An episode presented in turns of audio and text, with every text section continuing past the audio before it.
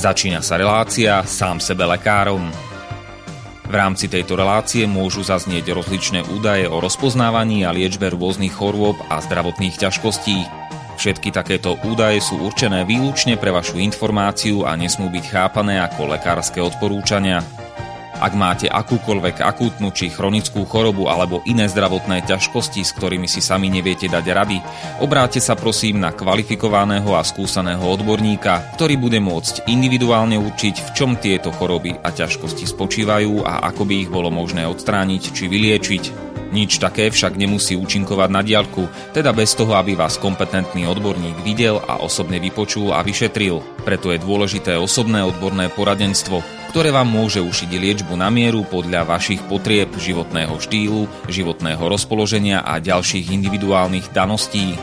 Nie je však v silách ani moderátora, ani hostí tejto relácie predvídať všetky okolnosti, ktoré by mohli konkrétne vo vašom prípade nastať a vyčerpávajúcim spôsobom ich v rámci relácie popísať. Zároveň moderátor a hostia tejto relácie nemajú nejakú kontrolu nad tým, či budú ich slová presne zapamätané, správne pochopené a bezchybne uplatnené. Zároveň vôbec netušia, kto všetko túto reláciu bude počúvať a teda nemajú nejakú možnosť individuálne podľa potreby zasiahnuť a diagnostiku či liečbu vhodne upraviť. Zároveň sa lekárska veda prudko vyvíja a každý týždeň sú zverejňované nové a nové vedecké štúdie, z ktorých niektoré prinášajú úplne zásadné nové poznatky, rozširujúce ľudské poznanie alebo vyvracajúce doteraz prevládajúce domienky. Zároveň je človek tvorom omylným a aj napriek všetkej poctivej, úprimnej a svedomitej snahe o plnosť, pravdivosť a bezchybnosť poskytovaných informácií sa môže pomýliť. Preto to všetko nie je mysliteľné, aby moderátor či hostia relácie sám sebe lekárom na slobodnom vysielači niesli akúkoľvek hmotnú či nehmotnú zodpovednosť za prípadné škody, ktoré si poslucháči môžu privodiť neúplným zapamätaním, nesprávnym výkladom či nevhodným uplatnením vo svojom živote tých údajov, čo v tejto relácii odznejú. Z toho však vôbec nevyplýva, že by sme si za svojimi slovami nestáli, ale len to, že keď nemáme právo osobným zásahom ovplyvniť diagnostiku či liečbu daného jednotlivca, logicky nesmie byť od nás požadovaná osobná zodpovednosť za to, čo nemôžeme nejako ovplyvniť. Počúvate Slobodný vysielač. Milé poslucháčky, vážení poslucháči, vítajte v relácii Sam sebe lekárom číslo 261 na tému rizika alkoholového jedu. Ak počúvate túto reláciu v premiére, tak dnes máme nedelu 21.3., teda brezňa, marca alebo března roku pána 2021. A všetko dobré prajeme na Slovensku k meninám, všetkým blahoslavom, blahobojom, blahosejom Raddekom a Radkom a do Česka všetko dobre k svátku všem Radkům. Táto relácia je nahrávaná vopred na záznam, takže sa nám dnes nedovoláte ani nedopíšete do relácie, ale svoje otázky, názory, pripomienky, námietky a ďalšiu spätnú väzbu môžete napísať na samsebelekárom zavináč gmail.com alebo ak chcete po anglicky gmail.com. Mojím hostom je v tejto relácii inžinier Miroslav Sagan. Ničím nerušené počúvanie vám praje Marian Filo. Pekné popoludne ti prajem, Miro. Ahoj Mariane, te zdravím. Predpokladám, že ešte si nevystupoval na Slobodnom vysielači ako host. U teba ešte nie. By bolo fajn, keby si sa našim posluchačom aj prv aspoň v krátkosti predstavil. Takže moje meno je Miroslav. V podstate som aktívny a veľmi šťastný otec. Zároveň pracujem aj keď teraz z domu, ale stále pracujem tých 10 hodín denne a potom mi začína druhá smena práve s mojimi deťmi, ktoré sú to najskvelejšie, čo ma v živote postretlo. A po večeroch, po nociach sa bavím prekladmi či už videí o škodlivosti alkoholu a o tom, že triezvosť je jediná cesta, alebo o tom, že to, čo nám hovoria v reklamách na cigarety, alebo teda cigaretový jed, tak uh, potom si to viem porovnať s tým, čo hovoril pán McLaren, ktorý bol jeden z tých cowboyov značky McLaren, keď zomrel v 52 rokoch na Emphysem Plus a kde hovoril jedno. Ľudia, prosím, pomôžte si sami a odpustite aj mne za to, že som vás natiahol do tejto najstrašnejšej drogy na svete.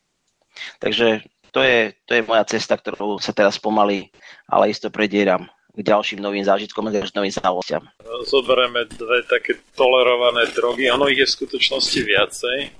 na Slovensku. Viaceré tie oficiálne registrované liečiva sú tiež v podstate drogy, či už opiaty alebo nejaké iné sú to návykové látky, ale sú to ako legálne drogy. Aby si niekto nemyslel, že teda alkohol a tabakové výrobky sú jediné, čo sa u nás toleruje, ale sú asi také najčastejšie používané, lebo predsa len tie a medicínske alebo v lekárni dostupné drogy neužíva až tak veľa ľudí. Takže najprv si teda pozrieme na, na ten alkohol. Ja viem teda, že to nie je vlastne ani slovanský, ani európsky názov, ale al, alkohol je vlastne arabského pôvodu. Čo je o to zaujímavejšie, že zrovna tí Arabi potom, jak prijali Mohamedovú vieru, alebo teda islam, tak e, majú ten alkohol zakázaný, ale od nich máme to slovo. Ale povedz nám ty teda niečo viacej k tomu. Tak alkohol pre mňa e, sa spája s jedným slovom a to je jed. Čiže pre mňa to nie je alkohol ako taký, ale ja vždy hovorím to spojenie alkoholový jed. A otázka znie prečo. E, alkohol ako jed ja radím medzi drogy a nie som sám, no e, veľmi veľa štátov sveta robí to isté. Otázka znie, Marian, prečo ja osobne e, dávam alkohol medzi drogy? Sú tam tri také základné znaky, ktorým každé narkotikum alebo každá droga má. A to vám potom povie každý narkoman, že áno, je to tak. Prvý je, že každý, každá droga, každý, každý narkotikum vyvoláva eufóriu. Čiže nejaké vybudenie nervového systému a v prípade alkoholu je to najskôr silné vybudenie a potom ten jed, ktorý alkohol je, tak e, urobí veľmi silné zabrzdenie nervového systému ako takého. Čiže alkohol je v tomto smere jed a typické narkotikum. Druhá vec je, že alkoholový jed vyvoláva návyk. A to chorobný návyk. Je tam jedno šťastie a to je to, že po vekoch, čo sme príjmali aj niektoré typy ovocia, ktoré vyvolávali kvasenie, tak si telo vyvinulo gen, ktorý, ktorý potom začal produkovať alkohol dehydrogenázu, Čiže niektoré kmene, ktoré ako my tu sme mali aj vinič, tak e, tie kmene mali alkohol degenogenázu vo väčšom množstve. Ale sú potom niektoré severské krajiny a severské štáty, aj Rusko napríklad sa, sa medzi nich radí. Veľmi veľká genocida bola napríklad, Čukčov, ktorí vôbec nemajú alkohol degenogenázu a keď sa Čukča napil, tak sa veľmi rýchlo otrávil to isté inak platí aj o Indianoch, tak tam tá alkoholdehydrogenáza nie je a ten návyk je tam okamžitý. Čiže keď sa čukča alebo indián raz napije ohnivej vody alebo alkoholového jedu, tak dostáva okamžitý návyk. Oni sú, tuším, aj príbuzní tak trošku tí indiáni s tými čukčami, nie? Že... Áno. To sú takí tí indiáni, čo sa nedostali cez Alvešku do Ameriky, alebo uviazli niekde na pol ceste. Presne tak a potom chodili veľmi dlho soby. Je to, je to krásny národ, ja osobne s ním mám veľmi dobré skúsenosti, ale hovorím, je tam táto, toto jedno obrovské riziko, hlavne pre ich deti, pretože tam je to potom veľmi ťažko zvrátiteľné, tento stav. Čiže máme eufóriu, prvý znak drogy alebo narkotika, návyk, veľmi ťažký, to je druhý znak narkotika. A ešte, Marian, tretí znak ktorým štát uzná látku ako narkotikum? Narkotikum máš aj tie ako lekárske, hej, že či ťa uspia, tak narkoza je vlastne, to sú vlastne tiež narkotika svojím spôsobom a takéto veci. No samozrejme, ale aj pri nich môžeš zomrieť. Tie sú do, dovolené síce iba v rukách lekárov, ale áno. Presne tak, to, to je práve v tom zákonodateľstve, že zákonom obmedzia jeho distribúciu toho narkotika iba do rúk tých, ktorí ho vedia používať tak, aby človek nemal ťažké poškodenie alebo nezomrel. Respektíve mali by to vedieť.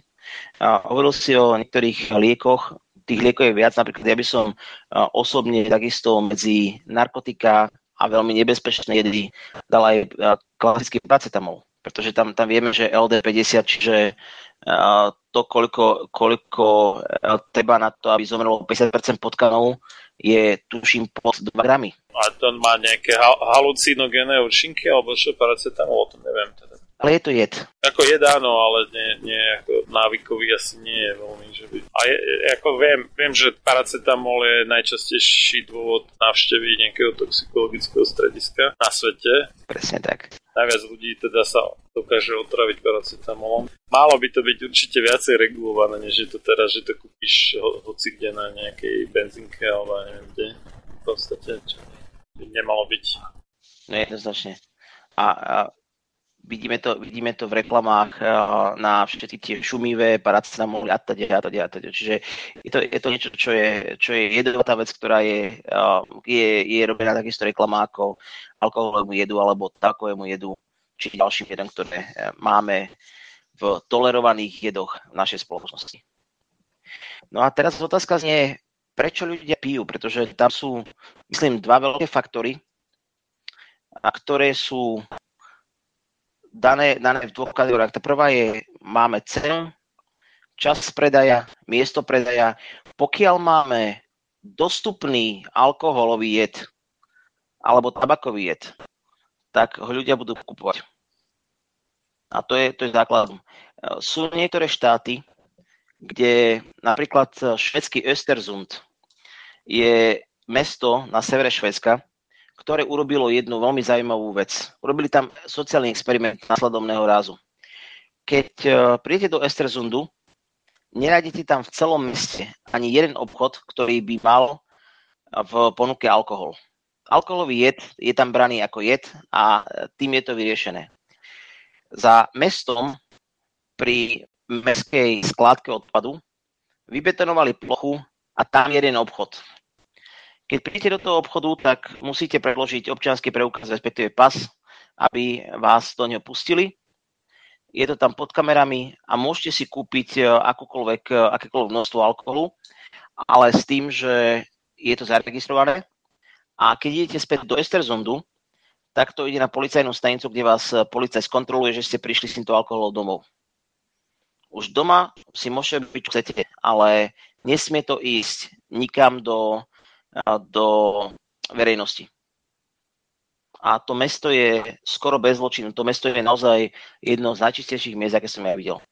Čiže aj takýmto spôsobom sa dá obmedziť pomocou miesta predaja a, a času predaja dostupnosť, pretože takisto ten obchod je otvorený, tuším, dva dní v týždni iba. No a to tam nemá nejaké bary, alebo tak, že sa dá pohostinstvo a tak nič, iba jeden obchod, ne? Nie, ale majú tam škôlky, majú tam jasle a ten, ten, ten obchod je za mestom. Čiže kto, kdokoľvek tam chce ísť, tak musí tam ísť autom. Že v bare iba nealko, ne? Presne tak. Toto je z príkladov, ako sa to dá spraviť. A, kde u nás, zober si taký príklad, že by u nás uh, alkoholový jed dávali, respektíve by ho predávali hneď vedľa sava alebo vedľa uh, práčkov, práčkov na pranie, respektíve nie, niekde, niekde vzadu v Tesku alebo v niektorom z týchto iných, iných eh, veľkých obchodov, kde by to nebolo dávané v jednom regáli s potravinami. Ako špecializovaná potravina. No, by to malo logiku ako pri tom sáve, lebo však alkohol je tiež celkom dobrý dezinfekčný prostriedok na rôzne veci a to sávu podobne, vieš. Hodí sa to k sebe, no. A presne tak vynikajúco to, to rozpúšťa tuky. Čiže k tomu sa ešte, ešte dostaneme, pretože mám potom pre tých, ktorí by chceli veľmi dobrý návod na to a samozrejme nikoho na to nechcem nabádať, ale kto, kto naozaj nemá sám seba rád, tak je potom nádherný spôsob, ako si poškodiť zdravie a to je to, je to že sa poriadne napije a k tomu vyfajčí poriadne veľa cigariet alebo toho, toho tabakového jedu v cigarách pretože tam ten mechanizmus, čo to, čo to urobí, je naozaj zničujúci pre telo. Čiže všetci, ktorí chodili na pivo alebo na, na niečo tvrdšie a k tomu fajčili cigarety, tak uh, nech si potom dajú otázku, čo tým urobili svojmu mozgu, svojmu telu. A k tomu sa ešte dostaneme. No a práve tá druhá vec, keď zoberiem, že máme cenu, ktorá je pomerne nízka. Keď si zoberieme vo Fínsku, jedno pivo stojí 9 až 11 eur. U nás koľko? Ja osobne ja, alkoholu nehodujem, ale ja viem, že je to minimálne polovica.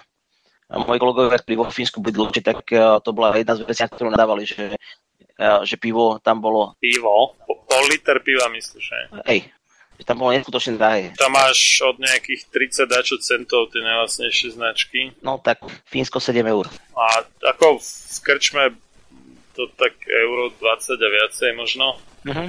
Alebo niekde možno aj euro, niekde v nejakej takej lacnejšej. V Bratislave určite viac, ale niekde možno v ulickom krivom, alebo ak tam je krčma, tak tam to bude možno aj niečo pod euro. Mm. Čapované. Ale v plechovke a takto o, tak možno 30 čosi centov tie najlacnejšie. No. Aha, no tak to je hodne veľký rozdiel. Už chápem, prečo kolegovia tak veľmi fafrali, keď boli svoj čas vo Fínsku. Pretože tam, tam ta... No však Fíni, Fíni chodia na také víkendové zajazdy do Ruska, že že sa na, nalodia, potom dajú si do nejakého vrecka na košel, alebo čo, že spätnú adresu, úplne sa tam ožerú na šrot skrátka a potom naspäť e, ešte s 20 eurami alebo koľko. A keď prídu náspäť, tak to proste nakladajú taxikári, aj pozrú kam ide, zoberú si tie peniaze a úplne akože na, na mol ho dovezú domov, vieš.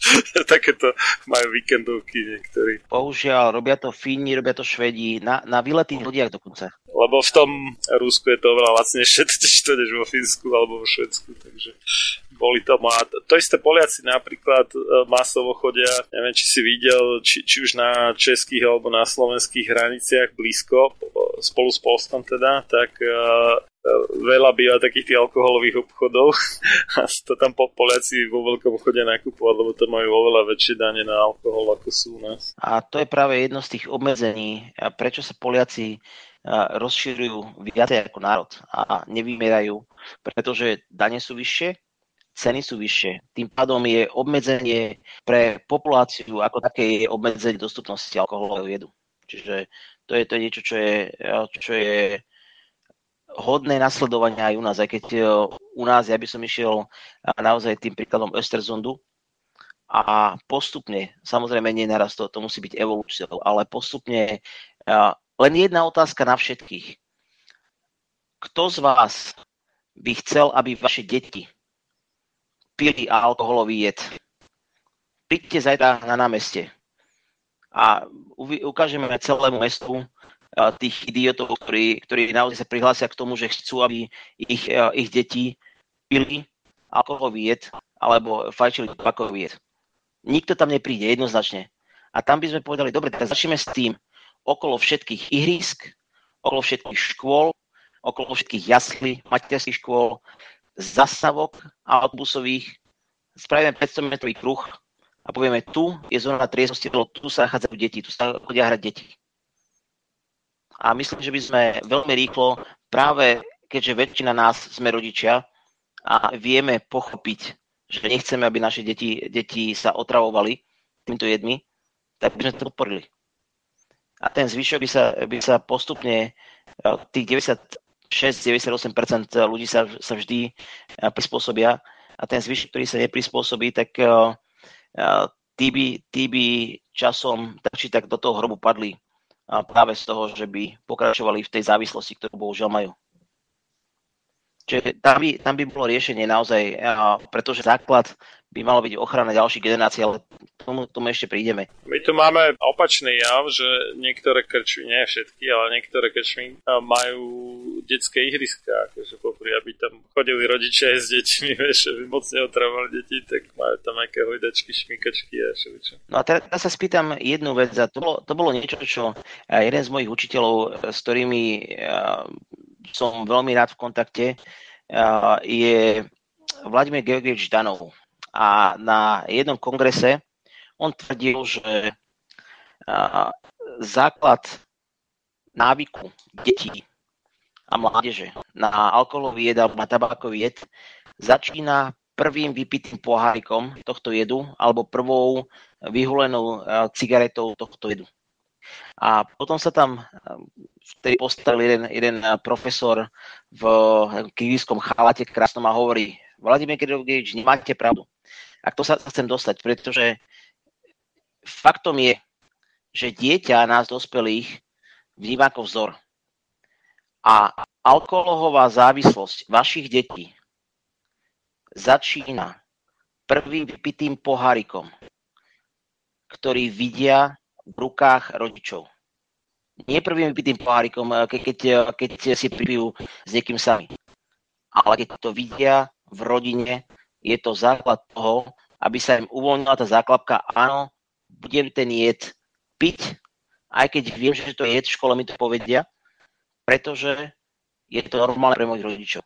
To znamená, pokiaľ nechcete, rodičia, ktorí počúvate, aby vaše deti v budúcnosti hodovali tomuto jedu a pili, pili alkoholový jed alebo fajčili tabakový jed, nerobte to sami. Vaše deti vám budú vďačné dospelosti, to vám garantujem. A o tom toto je, Marian. To je, tá, to je tá druhá vec, o ktorej som chcel hovoriť, to je presvedčenie ľudí, že, by, že piť treba, ktoré je dlhodobo podporované alkoholovou mafiou celosvetovou, nielen u nás. Zober si, koľko máme piesní, kde sa, kde sa chváli alkohol. No, no, no, ono je to dokonca tak, že niektorí ľudia ani nie sú schopní spievať, pokým nemajú vypité. napríklad, napríklad.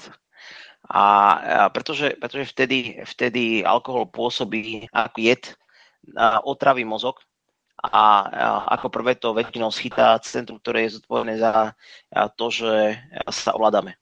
A tí ľudia sa prestanú ovládať, padnú im zábrany a potom aj keď falošne, aj keď sproste, ale spievajú. Ak si, ak si pamätáš e, taký krásny československý film, ozaj bol zaujímavý, Limonádový Joe a ne Konská opera. Tak e, tam bol jeden, jeden z tých hlavných negatívnych hrdinov, ktorý urobil alkoholovému jedu v Československu tak obrovskú reklamu, ako málo kto. A tento, tento pán bol práve týmto výrokom osobne zodpovedný za to, že aj niektorí z mojich vlastných spolužiakov pili ako dúhy. Pretože sa práve, práve takým vtipkom smiali a boli presvedčení o tom, že robia správnu vec, keď pijú jed. Čo je všeobecne hlúposť. Hej. Preto nebudem, nebudem piť jed, keď viem, že mi to škodí. Pokiaľ ale Doug Badman povedal, a bolo to dávané všade. Každý rok to odpakovali aspoň 2 krát, že alkohol v malých dávkach neškodí v akomkoľvek množstve. Tak ľudia sa na tom zasmiali, potom si to povedali prvýkrát pri pive, druhýkrát povedali to deťom a deti sa na tom smiali ďalej a začali piť. Čiže toto je taká tá forma skrytej reklamy, ktorá pôsobí na jedinú kategóriu ľudí, ktorí na Slovensku nepijú. A nepijú, pretože nevedia, že nemajú piť. A to sú deti.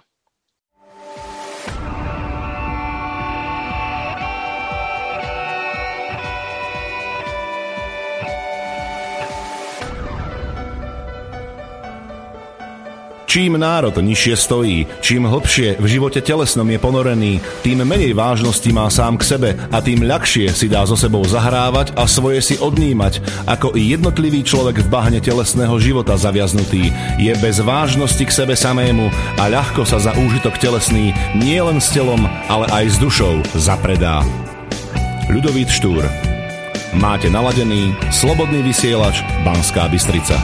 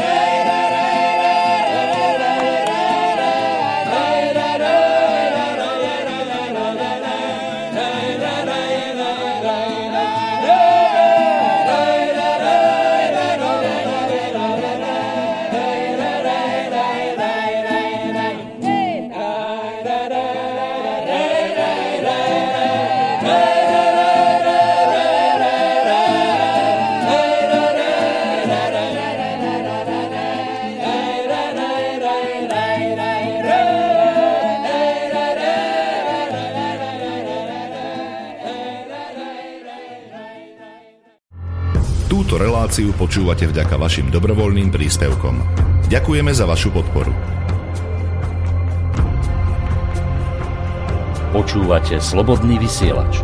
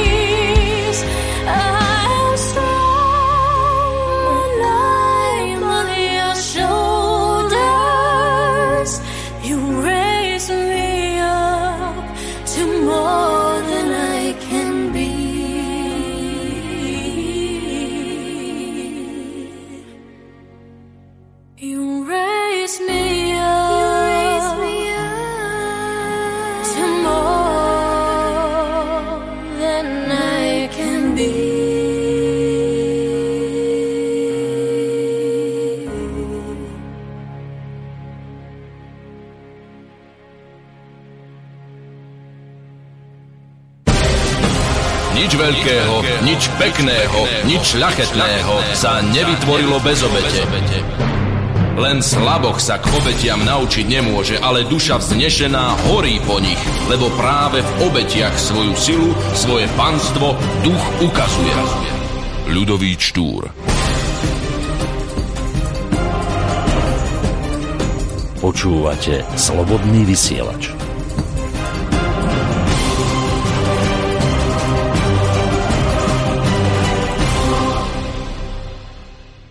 Existuje nauka o, uh, už teraz vedecká, o triezvosti, ktorá sa volá sabreológia.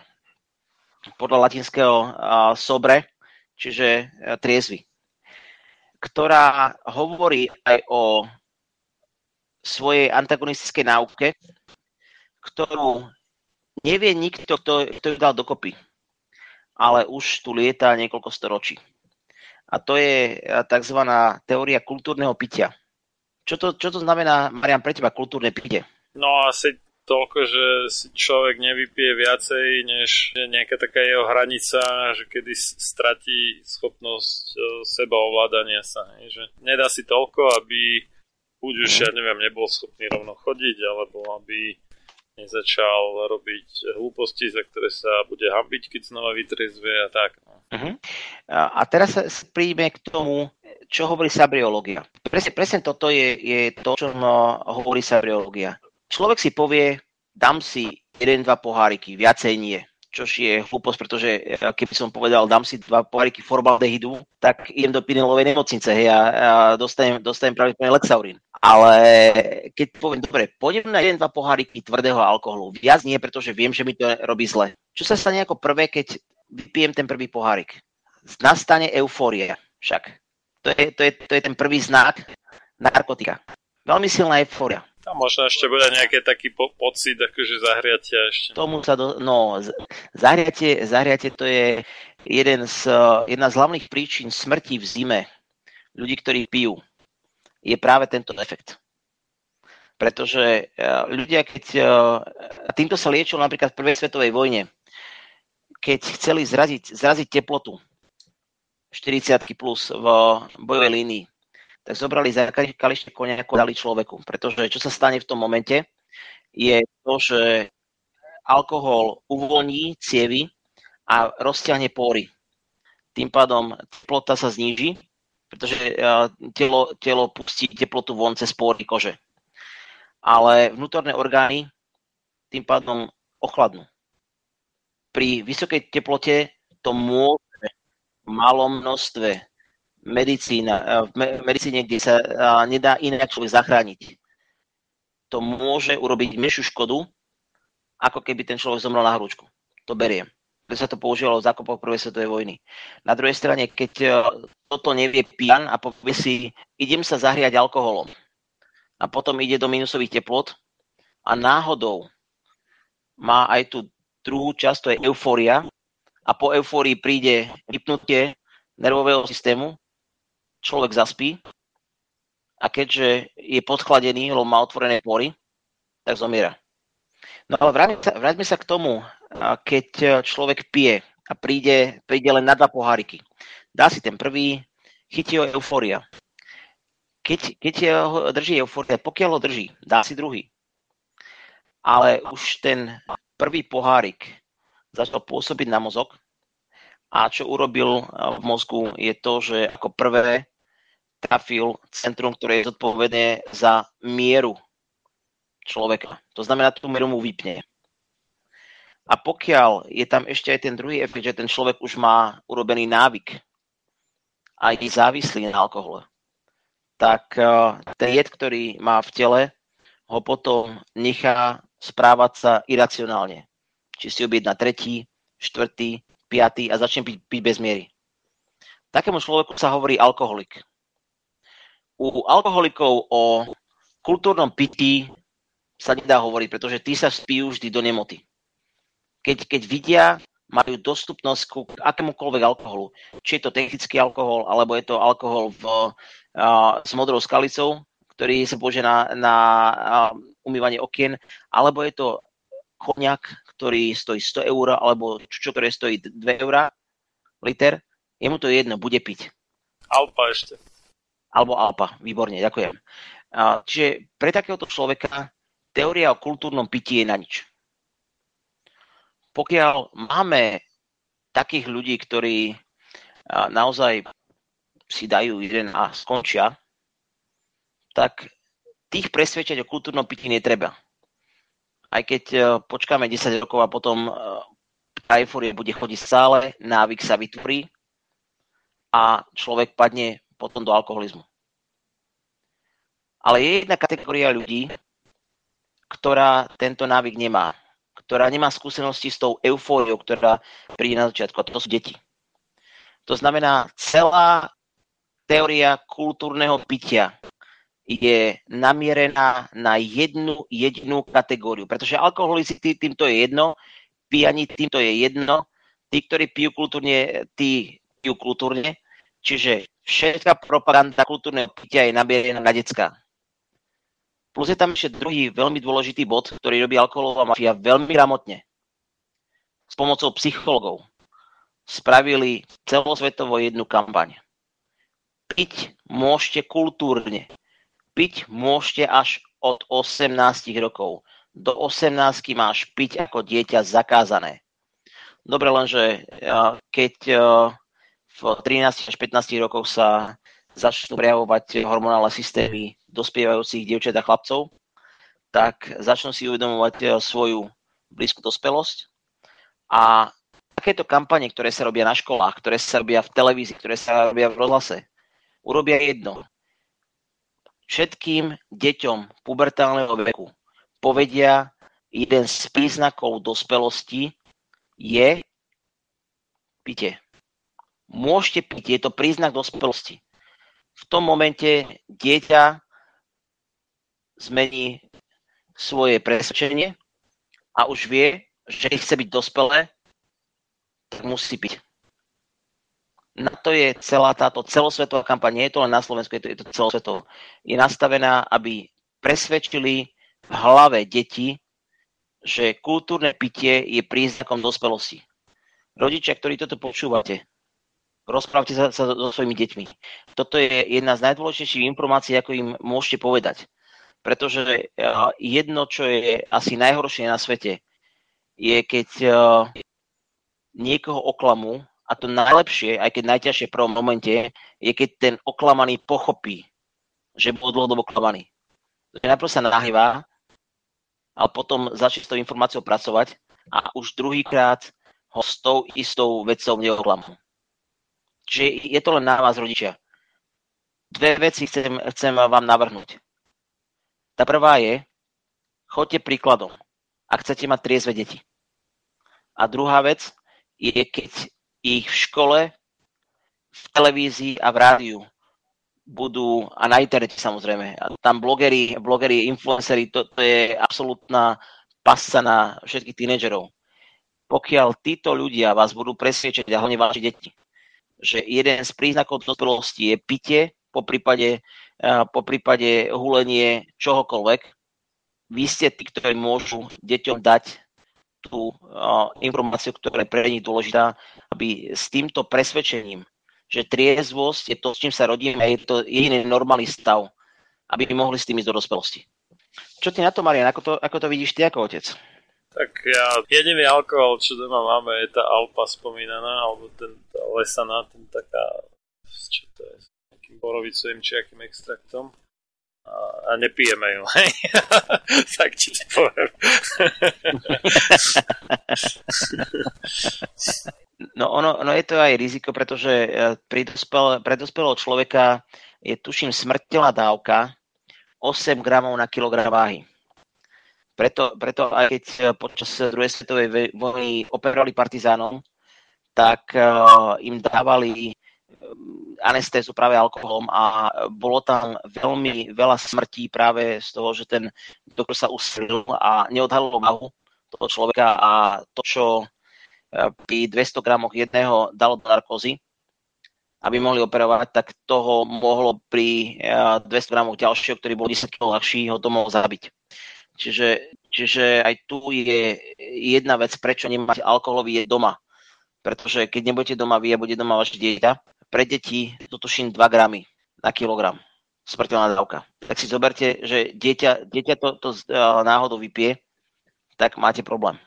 Aby sme si to prepočítali, že, že koľko to je, povedzme, že vodka má nejakých 40%, znamená, že v litri vodky je 400 gramov alkoholu a povedzme, že to dieťa môže mať, dajme tomu, nech má na, neviem, asi úplne, že malé nebude piť, ale tak nejaký tínedžer. Môže sa stať. 3-5 ročné dieťa e, nájde to. Nech má ten tínedžer teda tých 50 kg, alebo taký nejaký, ja neviem, 12-13 ročné dieťa môže mať 50 kg, keď je chlapec, aj nejaké dievčatá možno mohutnejšie alebo vyššie. No, takže 2x50 kg je 100 gramov, takže to vychádza až 4 litra vodky, teda smrteľné. Hej, a keď e, toto dieťa začne takto piť a bude to piť po dvojdecákoch a prvý dvojdecák spraví tú eufóriu. No tam je to, že ten účinok e, nie je okamžitý, ale trvá to nejaký čas. Teda. Tak, tak. Takže ono si ešte myslí, že ešte nemá dosť, hej, ale už v skutočnosti môže mať viac než dosť. No veď práve, to, to je to. Len to, to zistí až s časovým odstupom.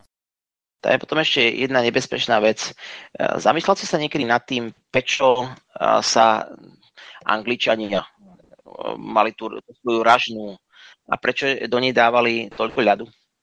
Po prípade, prečo sa vodka, keď ju servírujú, tak ako veľmi silný jed, 52 alebo, alebo nejaká tá slivovica, prečo sa dáva chladená? Chladená, prečo sa dáva?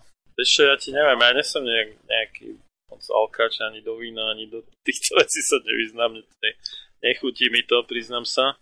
Je tam, je tam jedna, ľudia si všimli jednu vec. Čím je jed teplejší, tým silnejšiu reakciu má na ňo organizmus. To znamená, ak by podávali vodku 52% teplú, tak ten človek môže začať zvacať a keď e, ju budú podávať veľmi silne vychladenú, tak e, vodka čiastočne prejde cez tie, cez tie prvé bezpečnostné systémy v ústach, ktoré ho nebudú vedieť e, identifikovať, pretože budú zmrazené. To je, to, je ten, to je ten dôvod, prečo sa dáva do týchto jedovatých nápojov toľko ľadu, respektíve sa zmrazujú, tak aby potom človek vedel vypiť viacej bez toho efektu zvracania, respektíve nejakého odmietania práve telom. Zaujímavé, no ono to môže mať aj ten efekt, že však ten z vody, je alkoholový ľad, takže sa to rozredí trochu, keď sa to roztopí. Aj to, hej, ale e, každopádne, či je to jed s vodou, alebo je to, je to čistý jed, e, stále je to jed. A to je to, je to o, čom, o čom celý čas hovoríme a je, je to naozaj strašné, že na Slovensku je to tak silne tolerované. Aj keď poznám stále viac a viac, ktorí majú rodiny a zamýšľajú sa nad tým, že čo budem robiť. Dám tie peniaze na tie moje deti, aby mali nový bicykel, aby sme mohli ísť niekam na výlet, aj teraz v čase koróne to ani moc možno nie je, aj dá sa. Alebo dám to do toho, do toho jedovatého alkoholu a tým sa zase znižuje tá, tá dostupnosť, pretože tí mladí otcovia a mladé mamy začínajú nad tým, nad tým nejak rozmýšľať. Na druhej strane, ja osobne podporujem jeden uh, detský domov a to by som chcel tiež navrhnúť všetkým, ktorí uh, rozmýšľate nad tým, či sa to oplatí. Minimálne, minimálne oplatí sa pomôcť každému jednému detskému domu. A keď som sa porozprával s pani riaditeľkou jeden z tých dní, keď sme tam boli, tak uh, som jej dal otázku, koľko z týchto detí má rodičov, ktoré, uh, ktorým boli odobrané, ktorí buď zomreli na alkohol alebo iné drogy, alebo ktoré museli byť odobrané, pretože tí rodičia hodovali tomuto jedu, či už alkoholovému, tabakovému alebo iným, iným drogám. A pani riaditeľka mi vtedy povedala jedno číslo. 100%. V tom detskom domove, ktorý, ktorý ja podporujem a som veľmi rád, že, že môžem, môžem ho podporovať, tak bolo v tom momente, kedy som tam bol naposledy, 45 detí.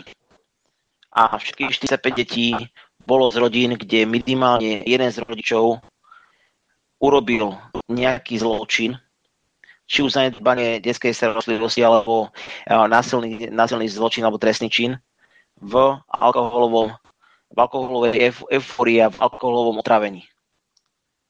A niektoré detská, dokonca eh, ten detský domov vnímali ako niečo vyslobodzujúce, pretože ich rodičia obidvaja pili doma mali malý domček, mali a, buď a, e, kachličky na drevo alebo na uhlie a jednu vykurovanú miestnosť. Ale rodičia každý deň pili od rána do večera. Čiže aj toto je potom to, čo sa stane, keď e, tam príde v prvom rade eufória, v druhom rade návyk. Že tí ľudia potom nehľadia na, svoj, na svoju rodinu, nehľadia na svojich blízkych. Hľadia len na to, ako sa čo najskôr nažrať toho jedovatého, či už alkoholu alebo iné drogy a ako byť čo najskôr v tej eufórii, ktorú, ktorú ich mozog do toho momentu, kým sa úplne nerozbije, tak do toho momentu vyžaduje. No a keby sme mohli prísť, prejsť trošku s mechanizmom, Marian, čo vlastne v tele ten alkoholový jed robí, tak na čo sa používa technický alkohol? Na čistenie. V praxi. Čistenie nejakých masných vecí, no. Masných vecí však. Je, je, to, je to perfektný odmastioč. No a keď si, keď si zoberieš, eh, čo sme sa učili na základnej škole, tak eh, čer, červené krvinky sú v podstate, eh, aby mohli plávať v tom krvnom riečišti, tak sú potiahnuté tenkou vrstvou tuku. A, robili, v podstate na, na, toto, na toto sa prišlo dosť veľkou náhodou, keď pozorovali vedci na začiatku 20. storočia, pozorovali oči pod mikroskopom a to oko pod mikroskopom zistili, že u človeka v jednej z tých kapilár tam tečie veľké množstvo zlepených erytrocitov, čiže červených krviniek. A tie červené krvinky boli zlepené spôsobom, ktorý vyzeralo to ako, ako hrozno. A začali zisťovať, čo sa vlastne stalo a zistili následovnú vec.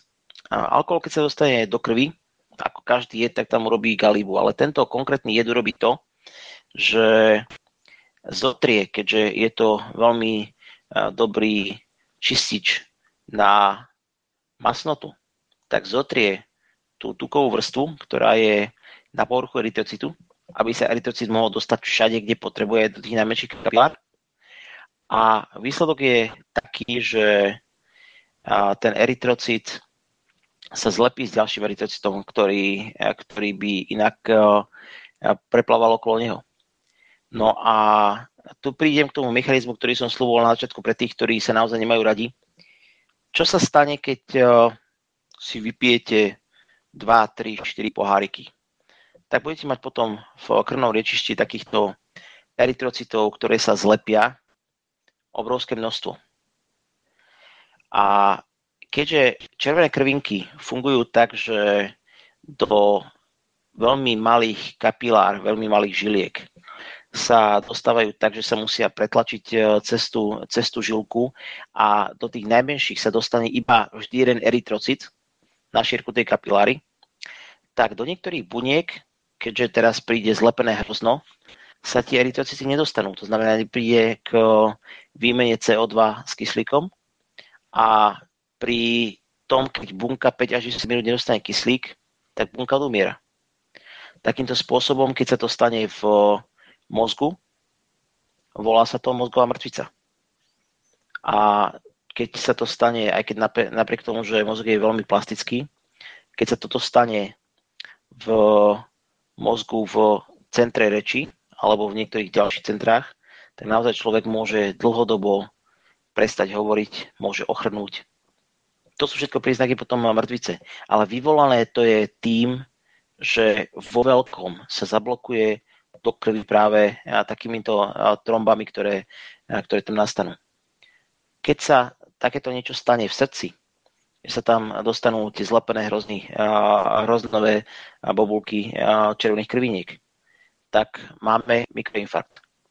Alebo aj čistý infarkt. No a keď sa k tomu pridá ešte aj tabakový jed, ktorého fajčiari, ktorí sa trávia tabakovým jedom, tak vedia, vedia jedno, že keď potiahnu cigaretu, tak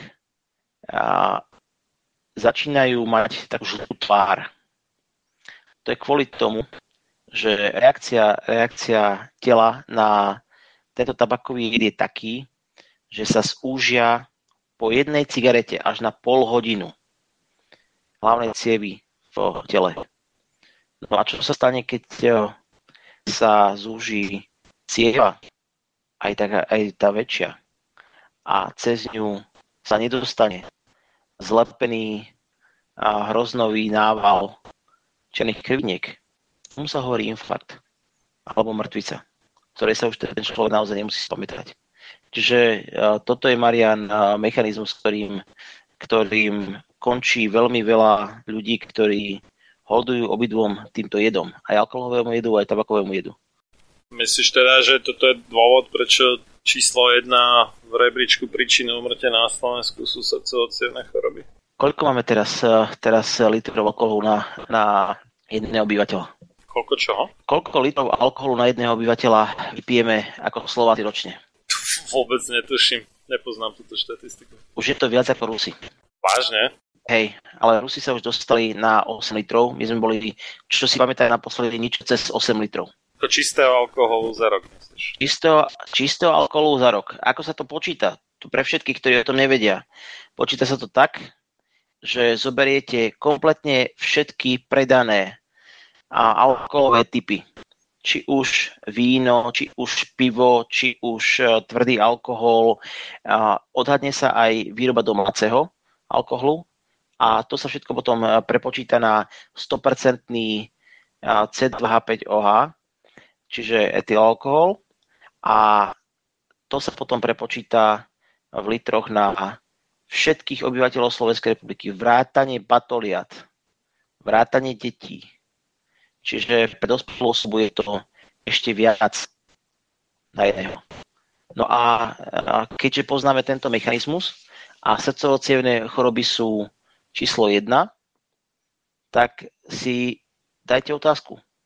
Keď je človek kultúrne pijúci, a raz za čas si k tomu dá ešte aj nejakú dobrú cigaretku alebo, alebo cigaru alebo iný, iný jed podobného razenia, tak sa spraví toľko, že človek je unavený, je v strese a vypije si, zlepia sa mu eritrocity, k tomu si dá niečo, čo mu stiahne cievy, ako je ten cigaretový jed, tabakový jed, lebo tam, tam je hlavná zložka tabak.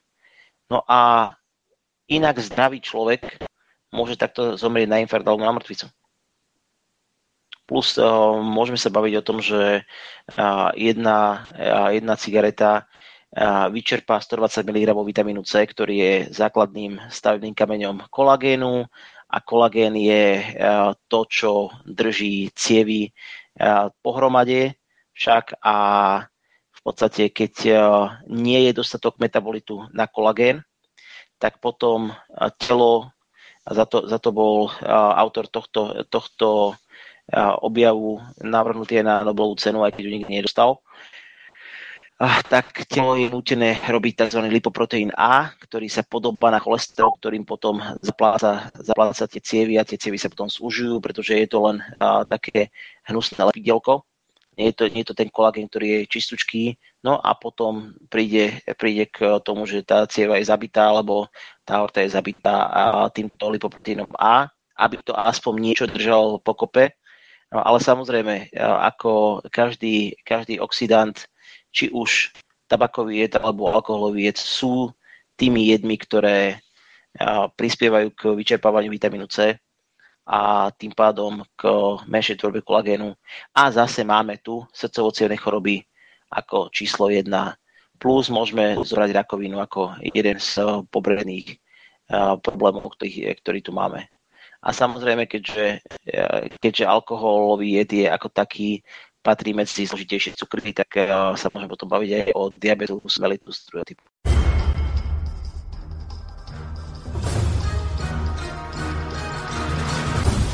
Preto nech neprejde jediný deň bez toho, aby ste vy, Slovania a synovia týchto kmeňov, nevykonali jediný dobrý skutok pre svoj kmeň.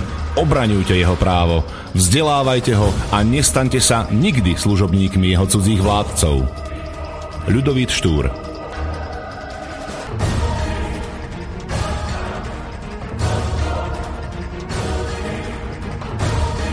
Počúvate Slobodný vysielač.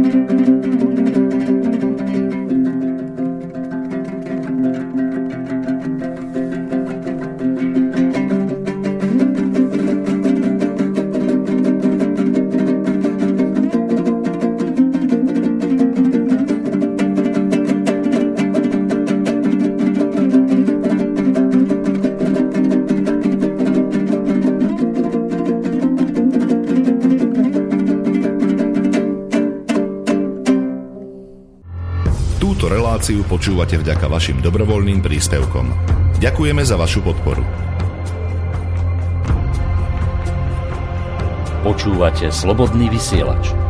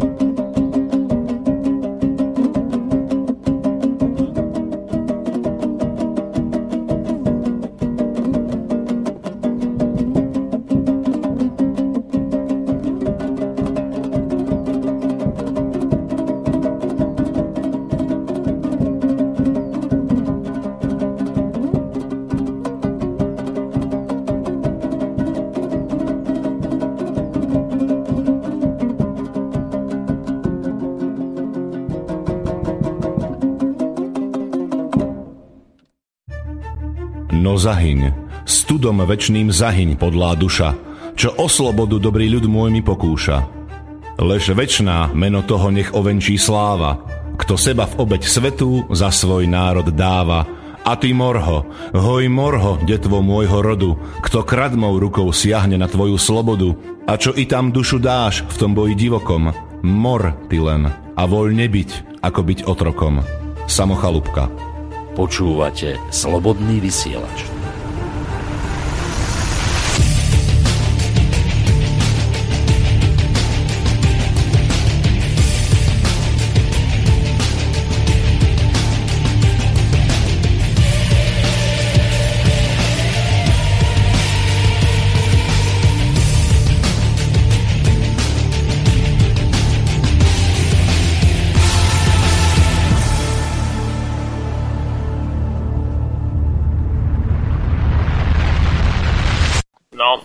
Našiel som nejaký rebríček z 2016. Tam je to tak, že prvé miesto Bielorusko, potom Moldavsko, Litva, na štvrtom mieste vraj Rusko, potom na piatom Rumúnsko, Ukrajina, Andorra, prekvapilo, Maďarsko na 8. na 9. Česko a na 10. Slovensko. Zaujímavé, že žiadny z tých škandinávskych štátov tam nefiguruje, keď teda sme si spomínali tie švedsko-fínske povestné alkoholové víkendy. Neviem, tak možno, že nejak, nejaký novší rebríček, kde už sme po, poskočili nad Rusko. Neviem, to je 2016. Ja, ja viem, že keď som, keď som pozeral tie najnovšie štatistiky a teraz aj kvôli pandémii je to dosť bloknuté, tak z Ruska, z Ruska mi prišli, prišli tie informácie, že už sú pod 8 litrami, čo bol 10-ročný plán prezidenta Putina. Takže tam sa, tam sa dostal na, na, na polovicu toho, toho, čo mali pred 10 rokmi, čo sa im podarilo. A, tak tuto, tuto píšu 15,1 litra čistého alkoholu ročne na hlavu, ale počítajú sa tam iba 15 ročný a starší. Nie je, to, nie je to rozpočítané na všetkých, keby sa to rozpočítalo na všetkých, tak by to bolo menej samozrejme. No, keď sme hovorili inak o, tej, o tých úmrtiach, tak uh, jedna vec, ktorú všetci sa z toho smejú a experti hovoria, to v živote nemôže byť. Totálna triezvosť pre alkoholika nie je doba. A že kultúrne pitie je tá najlepšia cesta. Čože? Jo. Toto, počkaj, ale však to nejaký psychiatr, povedzme, čo rieši závislosti a takéto veci, akože to ti nemôže odobriť toto. To je, to je absolútne vylúčené. Prečo? Však hovorí sa, že alkoholik nikdy neprestáva byť alkoholikom, môže byť najnávyš abstinujúcim alkoholikom a že stačí tam naozaj, že malá dávka a zase do toho spadne. Hm.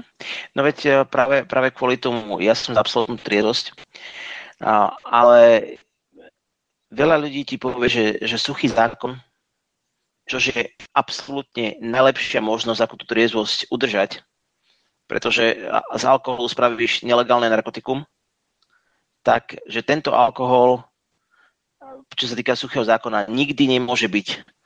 Pretože ľudia sa začnú tráviť domácou samohonkou, čo si vypalia doma a tu máme aspoň nejaký čistý alkohol, ktorý je nejako okolkovaný, ktorý je nejako daný do procesu čistenia, nebude tam veľa metylalkoholu a teda, a teda, a teda. No, keď v Rusku začali, začali na týmto dumať, čo je na tom pravdy, tak našli jednu štatistiku. Tá štatistika je 100 rokov stará, respektíve už viac ako 100 rokov stará. Je z mesta Sankt Petersburg kde v roku 1913 na samohonku, keďže tam sa, tam sa za cárského Ruska predávala vodka na všetkých, e, na všetkých rohoch, tak e, na samohonku zomrel za rok jeden človek. V roku 1914 sa úmrtnosť na samohonku zvyšila 8 násobne. Čiže zomrelo tam 8 ľudí. Ale v roku 1913 v Sankt Peterburgu zomrelo priamo od alkoholu, či už zamrznutím, alebo uh, že, že skočil, skočil človek pod konia a teda, a teda, a teda v opitom stave. Zomrelo 392 ľudí a v roku 1914 nula. Čiže pri, po zavedení suchého zákona uh, mierne narastla narastol počet ľudí, ktorí zomrel na otravu nelegálnym alkoholom, ale to bolo z jedného na 8, to išlo z roku 1913 do roku 1914. Čo sa týka smrti z legálneho alkoholu, z barov, z obchodov, tak to išlo z 392 na, na 0. Čiže už len keby sme zobrali priame príčiny smrti, tak ľudia ako takí by mali oveľa viac z toho, keby sme dali alkoholový jed mimo zákon, respektíve minimálne by sme ho dali do hladiny narkotík, kde tieto narkotika by mohli používať samozrejme len lekári, ktorí budú vedieť, ako, ako s týmto narkotikom zachádzať. Čiže aj to je jeden, jeden z takých argumentov, ktorý som počul, ako sa veľmi mafia na tom nabalila v či už Chicago alebo v iných mestách a že niektorí terajší senátori Spojených štátov amerických, ich rodiny v tom, v tom období počas prohibície boli tí, ktorí, boli, ktorí na tom zarábali veľmi. Ale na druhej strane, keď si zoberieme takéto štatistiky, ako bola z Sankt Peterburgu z roku 1913 a 14, keď tam najprv nebola, potom bol suchý zákon, tak takéto štatistiky hovoria jasnou rečou. Že mimoriadne sa znížila, znížila umrtnosť v všeobecnom obyvateľstve. A, my, sme, my sme plus minus v tom istom veku. Ty si takisto jedným z Husakových detí však. No, neviem o tom, že by Husak bol môj otec, ale sa ročník 77 teda, no. No tak ja som 78, takže sme v podstate te, ten, istý, ten istý rok. A, a v Československu bolo zaznamenané obrovské nárasty práve narodenia sa nových zdravých detí v rokoch, kedy v Československu bol obmedzený či už v, v televízii alebo aj v obchodoch predaj alkoholu ako takého. Bolo to krátke obdobie, ale toto bola jedna z akcií, ktorú Husak robil. Husak začal robiť akcie Z. Husak ako taký začal stavať byty pre mladé rodiny a začali mladé rodiny podporovať aj takýmto spôsobom. Boli tam manželské pôžičky, ktoré boli buď bezročné, alebo niektoré boli nenavratné, plus tam bolo obmedzenie, obmedzenie alkoholu ako takého. Iba mierne, ale aj to urobilo takýto, takýto skvelý nárast. Čiže tam pozrieť sa na celkovú cost-benefit analýzu, respektíve analýzu nákladov a, a toho, čo to prinesie pri, pri takých jedoch, ako je narkotikum, alkohol, tak je niečo, čo bolo naozaj dobré a tam sa na to pozerali v Sovjetskom zväze ešte za časov minulých. Počkej, ja to musím nájsť, ako sa ten, ako sa ten uh, profesor volá. Profesor Iskakov. A profesor Iskakov vypočítal, že pretože veľa ľudí ti povie, no dobre, ale máme tu pivovary, máme tu pálenice, máme tu zamestnanosť v závodoch, ktoré, ktoré robia tvrdý alkohol, vinári, to, to, všetko, to všetko je koloritom Slovenska. A predsa, predsa z alkoholu ako takého každý alkoholový jed musí mať kolok, aspoň teda tie, ktoré, ktoré sú na konzumáciu nejako lesná a tým pádom predsa nechceme štátny rozpočet pripraviť od dane z tabakového jedu a z alkoholu, či alkoholového jedu. To je taký chabý argument, lebo koľko platí štát v podstate za tých, čo sú neplatiči, ale de facto sú chorí následkom alkoholu alebo fajčenia tabaku či už sú proste invalidi, alebo už sú na dôchodku, ale nezarábajú si sami na tie zdravotné odvody, takže tam je otázka, že do akej miery je to plus alebo minus tá vybratá daň oproti tomu, čo sa vynaloží navyše na týchto ľudí oproti stavu, keby teda nechlastali a nefečili. No, je to jedna ku šiestim. Aspoň uh, toto bolo urobené, keď ešte Sovietský zväz mal 300 miliónov obyvateľov, uh, tak urobili uh, veľkú štúdiu, kde profesor Iskakov nadopí toto číslo. Uh, na každý rok, ktorý prišiel do štátnej kasy ako daň z alkoholu, išlo 6 rublov von. A otázka znie, na čo išlo 6 rublov von. Zoberme si, keď zaviedli obmedzenia na alkohol v Sovietskom zväze, každý rok o 1% stúpla efektivita práce. O 1%, čo je obrovský počet peňazí. Čiže tu na práve, prečo je, je 6 rublov, ktoré, ktoré idú do strát, ten prvý rubel išiel práve z zniženej práce schopnosti, zniženej efektivity práce. Zobre si, zamyslel si sa nad, nad tým, prečo lekári zabúdajú v telách pacientov rôzne predmety. Myslíš, že sú moc? Jeden z efektov, ktorý, e, ktorý popisuje v svojej knihe, e, tá kniha sa volá Zo, zo zajatia ilúzií. Najväčší lekár všetkých dvoch pre mňa, ktorý sa dožil 104 rokov, do 100 rokov svojho života operoval najsložitejšej operácie. Volal sa akademik Fyodor Grigorievič Uglov. Tak tento človek a okrem iného rok svojho života strávil tým, že písal veľkú dizertačnú prácu, kde dal dohromady všetky pôsobenia alkoholu. Alkohol z tela, keďže sme si povedali na začiatku, že keď je 1 promile v krvi, tak v mozgu je 1,75 promile. Alkohol telo dočistí po 7 dňoch. To znamená, pokiaľ sa zabávajú ľudia každý víkend tým, že pijú jed, tak nikdy nedetoxikujú organizmus plnohodnotne. A také špeciálne, pretože chirurg je veľmi vážená a veľmi špeciálna funkcia. Pokiaľ chirurg mal cez víkend oslavu a potom vo štvrtok ide operovať, tak stále ten mozog je otrávený. Stále je tam zvyšok alkoholu v tom mozgu, ktorý pôsobí. Ako sme si hovorili, e, základom tohto narkotika je, je to, že najprv ide eufória a potom ide postupne brzdenie práce nervového systému. To znamená špecialisti, ktorí musia mať perfektnú uh, matovú zručnosť, ktorí musia mať perfektnú koncentráciu. Či sú to piloti, alebo sú to lekári, začnú robiť aj po niekoľkých dňoch chyby.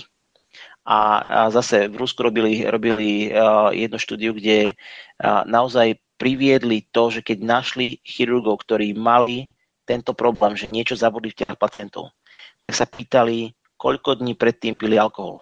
A väčšinou to, to bolo práve o tom, že to bolo cez víkendy a, a potom cez týždeň bola operácia, ktorú tento chirurg takýmto spôsobom spackal. Čiže, čiže to je ďalší argument, prečo byť triezvy, pretože to, že bude triezvy váš lekár, chirurg. To môže byť neurochirurg, to môže byť chirurg, ktorý operuje vaše dieťa, ktorému prasklo slabé čevo. Tak môže zachrániť potom eh, život aj vašej rodine práve tým, že ten chirurg teraz, nie, teraz môže byť úplne triezvy. Aspoň teraz sa, sa, sa zdá, ale to pôsobenie na nervovú eh, sústavu tam je. Čiže aj toto je jedna z tých vecí. Zníženie, zníženie efektivity práce, zníženie produktivity a samozrejme obrovské chyby u lekárov. A druhá vec e, k tomu, e, k tomu e, si doberme, koľko, koľko chyb sa robí na cestách. Koľko vodičov robí nehody v opitom stave. A teraz, keď sme si povedali, že človek nemusí byť opitý na to, aby mal zníženú schopnosť reflexov, ale môže to byť po niekoľkých dňoch, tak takisto chyby, ktoré robia vodiči cez týždeň. Prečo sú pondelky tak nebezpečné pre, pre šoférov. Ak si, ak si to pozrite z tohto pohľadu, že človek sa povedzme v sobotu napil, v nedelu sa z toho vyspal, v pondelok ide do práce a chýbajú mu tie, tie dve sekundy, o ktoré zabrzdí neskôr a zrazí to, to dieťa na tom prechode. To, si, to spolu súvisí, pretože ten mozog je stále v stave otravy. Sice si to ten človek neuvedomuje, ale ten mozog stále v tom stave, v tej stave, v tom stave otravy je. V mozgu je najviac krvi v celom tele. Je tam uh, skoro 25% všetkého cholesterolu. Čiže uh, ten alkohol ako taký tam nerobí obrovskú šerapatu. A robí už aj keď uh, sa človek cíti, že je triezvy. Ďalšia vec, stále je to dosť výrazné, a to sú zločiny násilnej povahy. Dobre si, koľko, e, koľko staníc vlakových, koľko zástavok, e, čiže električkových alebo autobusových, je rozkopaných, rozkopané koše. Ja som pôvodne z Hlohovca a po, vždy po sobote, keď sme išli v nedelu, v nedelu na tanečnú randu alumny, tak sme videli rozkopané 3 alebo 4 betonové koše. Nie, nie tie klasické plastové, ale betonové koše kde mladí, ktorí išli z zabavy, sa nevedeli ovládať a proste ničili mesto ako také. To, to sú tiež všetko, všetko potom peniaze, ktoré musia z niečoho ísť. A takto by som mohol pokračovať ďalej. Či už násilne nejaký človek sa, sa prestane ovládať, pretože má otravený mozog a, a znásilný, znásilný potom, potom dievča. Vraždy, kde človek sa prestane ovládať a ešte potom, keď, keď to spravil v alkoholovom otrávení, tak to bude mať ešte ako priťažujúcu okolnosť. No, je to, je to obrovské množstvo peňazí, ktoré potom idú zo štátneho rozpočtu na to, aby sa tieto škody dali do poriadku a sú to obrovské tragédie ľudských životov, ktoré z toho potom vznikajú. Čiže preto jednak ku šiestim. Sovietský zväz jeden z dôvodov, prečo sa rozpadol, bolo, že na konci Sovietskeho zväzu ako takého až jedna tretina peňazí do štátneho rozpočtu šla z alkoholových peňazí, čiže z daní na alkohol. A keď si zoberieme, že jedna tretina išla z alkoholu, a keď si zoberieme jedna ku šiestim, tak v podstate dva rozpočty vyhodili ročne na to, aby sa vyrovnali s tým problémom, ktoré, ktorý urobili s týmito alkoholovými peniažkami. Čiže je to, je to niečo, čo by sme my mali zobrať si ako príklad a zamyslieť sa nad tým, či naozaj nám stojí za to vyberať, vyberať dane z toho, aby sa nám otravovalo naše obyvateľstvo a či by sme skôr sa nemohli zamyslieť nad tým, urobiť preto, aby to obyvateľstvo bolo zdravšie. Čo je niečo, čo hovoril Marek Krajčí, keď, keď vyzýval na to, aby bol 3. február, keď vyzýval na to, aby bol obmedzený alkoholový jed. V tomto smere vedel, čo hovorí. Pretože tie štatistiky a tie čísla sú jednoznačne jasné. Ani najmúdrejšie napísaná ústava ani najmúdrejšie zákony nezabezpečia slobodu a šťastie ľuďom, ktorí sú svojou podstatou správania skorumpovaní. Samuel Adams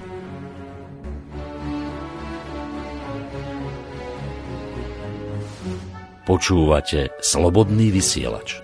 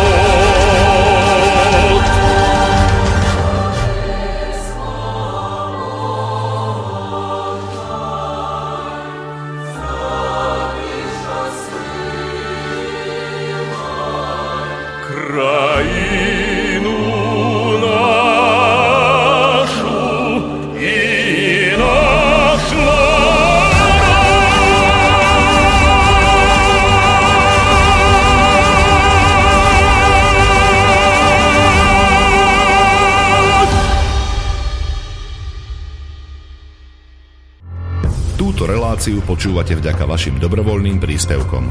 Ďakujeme za vašu podporu. Počúvate slobodný vysielač.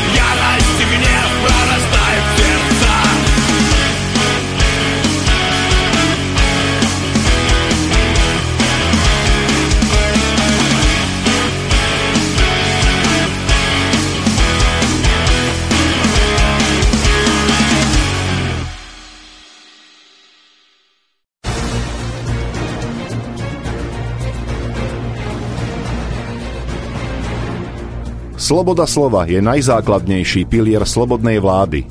Keď zbúrate túto oporu, ústava slobodnej spoločnosti stráca svoju platnosť a na jej ruinách vyrastá tyrania. Benjamin Franklin Máte naladený slobodný vysielač Banská Bystrica.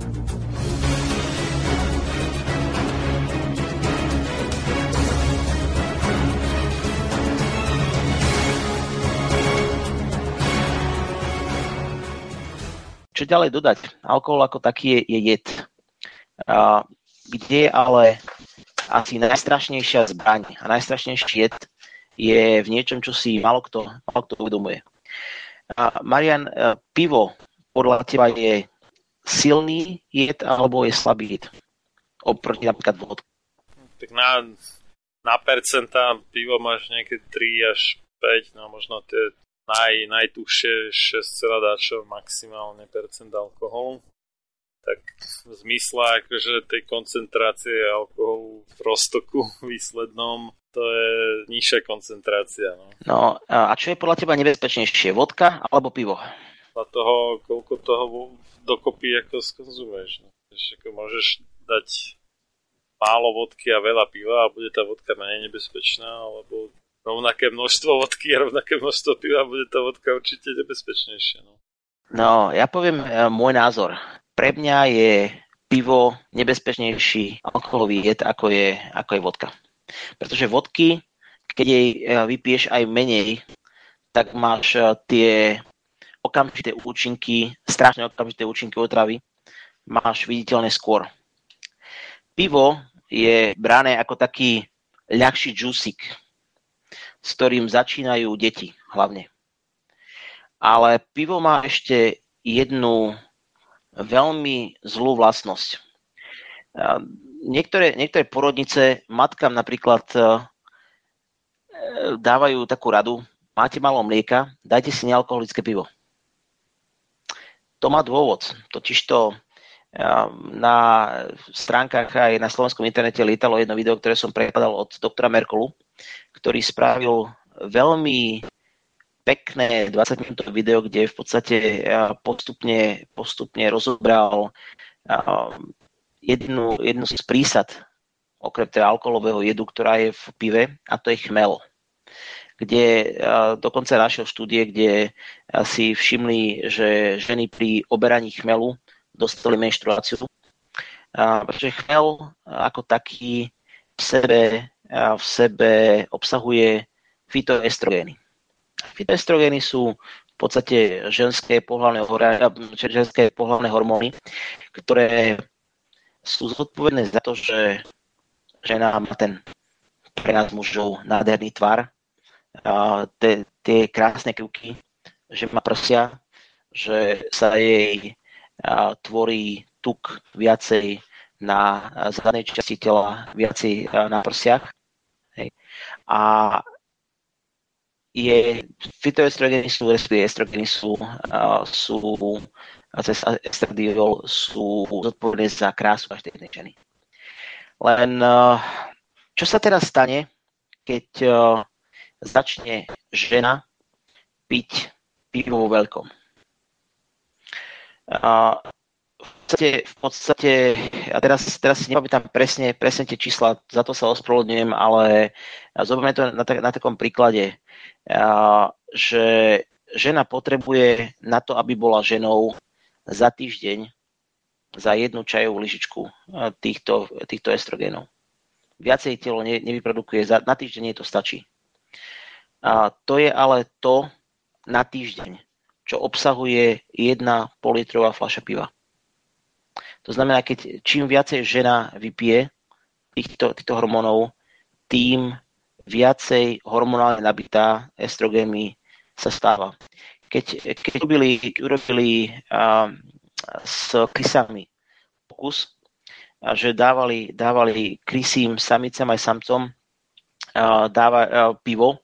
A to takým spôsobom, že dali pivo do, do krmitka, kedy sa mohla prísť, poťukať, poťukať rúčkou, potom sa piť, tak sa stalo toľko, že krysy samci sa po určitej dobe v podstate zlúčili okolo, okolo toho, tej pivnej nádoby a už si, si chodili chlipnúť piva paralela s niektorými našimi pohostinstvami z predcovidovej doby je viac ako hrozná.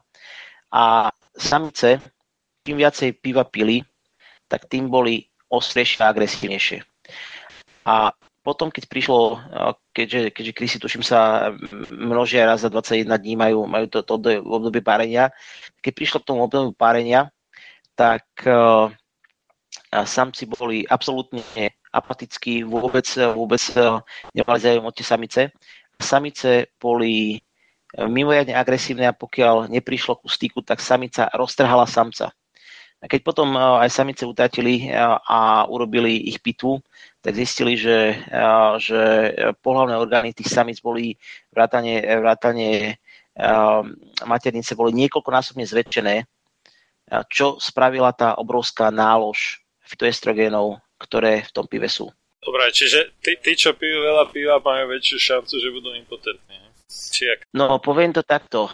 Alebo nebudú vôbec mať chuť na sex. Ešte raz opakujem, ako, ako vyzerá krásna žena. Krásna žena má, má trošku oblejšie pozadie, má krásne, krásne zväčšené, zväčšené tukové žlazy na prsiach. Proste tak, tak, tak má vyzerať krásna žena. A ako vyzerajú pivari po 20 rokoch pitia piva? Majú mi, mimoriadne vyvinutý pivný sval, takzvaný. Vidíš, výborne. Veľké brucho, veľké prsia, gyromasitida sa to tuším volá. A veľké zaky. Plus uh, po 20 rokoch pitia piva uh, je ten človek 100% impotentný. Uh, sú tam dve veci. Tá prvá je, že my chlapi fungujeme na testosteróne ten testosterón tam musí byť, aby, aby chlap mal široké plecia, hrubý hlas, aby bol trošku agresívnejší, nemal sa. To je, to proste to, čo robí chemický, to je biochemický testosterón. Oproti tomu, zober si, zober si pivári. Pivári sa veľmi dobre hádajú. Ale keď, keď si teraz spomenieš na, na tvojich známych, ktorí sú takí, ktorí hodujú dlhšie pivu, tak sú väčšinou hašteriví, väčšinou sa im postupne stieši hlas, stále sa stiažujú, ale nič si neurobia a postupne sa im tie tela naozaj začínajú, začínajú transformovať do väčších prs, väčšieho brucha, väčšieho zadku a menšej sily všeobecne. Takto vyzerá typický pivár po 20 rokoch. A nehovorím o tom, že najrychlejšie deliaca sa bunka v mužskom tele je spermia. Spermatozoidy, ktoré, ktoré máme v semeníkoch, sú a fungujú na na princípe delenia. Ale pokiaľ do spermatozoidov sa dostane alkoholový jed, tak každá spermia, ktorá sa potom z toho poškodeného spermatozoidu oddelí a namnoží, tak je poškodená. Z jednej sú dve, z, dve, z dvoch sú štyri, zo štyroch je 8 a tak ďalej a tak ďalej. To znamená po určitej dobe, po tých 15-20 rokov, niekedy aj skôr, je ten chlap kompletne impotentný, pretože nemá ani jednu nepoškodenú spermiu. Pretože tie spermie sa, sa naozaj množia delením. Nie je to ako vaječo už je. Takže, takže preto hovorím jedno. Pre mňa je pivo ako také najstrašnejšia zbraň. Od, v podstate, či si sa nebúrili od prehry na Bielej hore, kedy prišli prvé pivovary do Čech. O 30 si nebúrili, aj to má dôvod je to jedna z anekdot, ktorá, ktorá sa šíri po Českej kline, ale ja si myslím, že to má niečo, niečo do seba ku správy, pretože jakmile je viacej estrogénu s mužskou populáciou, tak tá mužská populácia bude kľudnejšia. To si ma trošku prekvapil, som myslel, že to tam má dlhšiu históriu, lebo viem, že pivo už v starom Egypte varili. Aspoň teda má to niekoľko tisíc ročnú históriu, teda, čo, čo som sa dočítal. V, v Česku teda až tak neskoro? Ako? Tak ale Marian, poviem to tým nemeckým jajn. Áno aj nie, pretože uh, takisto ako, čo je pre teba víno? Víno, no niečo nechutne kyslé, prevažne teda až na niekoľko málo druhov. No vidíš, keby si bol starý aramejec, tak, tak povieš, že je to to, čo mu dnes hovoríme, víny mušt. Tam kyslé, respektíve skysnuté víno uh, vyhadzovali tuším, tuším s, v Palestíne tam Aramejci mali až 18 výrazov pre to, čomu my hovoríme víno. A jeden z nich bol vinný mušt. A to bolo to, čo podľa starých textov, ktorý, ktorý v kláštoroch v Rusku pravoslavná církev prekladala, bolo to, s čím pracoval Ježiš. On ne, nerobil s vínom, ktoré bolo alkoholové, ale s vínom, ktoré, ktoré bol vinný mušt. Toto je, toto je presne to isté pivo, pôvodné receptúry boli z úplne iných prísad a hlavne tam nebola tá jedna, ktorá je chmel, ktorý je príbuzný, príbuzný um, marihuany. Respektíve, respektíve je to takisto kanaboid, kanaboid ako je uh, marihuanová rastlinka. Čiže to máš. Odkedy sa začalo variť pivo aj s primesou chmelu, tak odtedy nastali problémy, pretože v, práve v tom chmeli vznikajú tie fitoestrogény.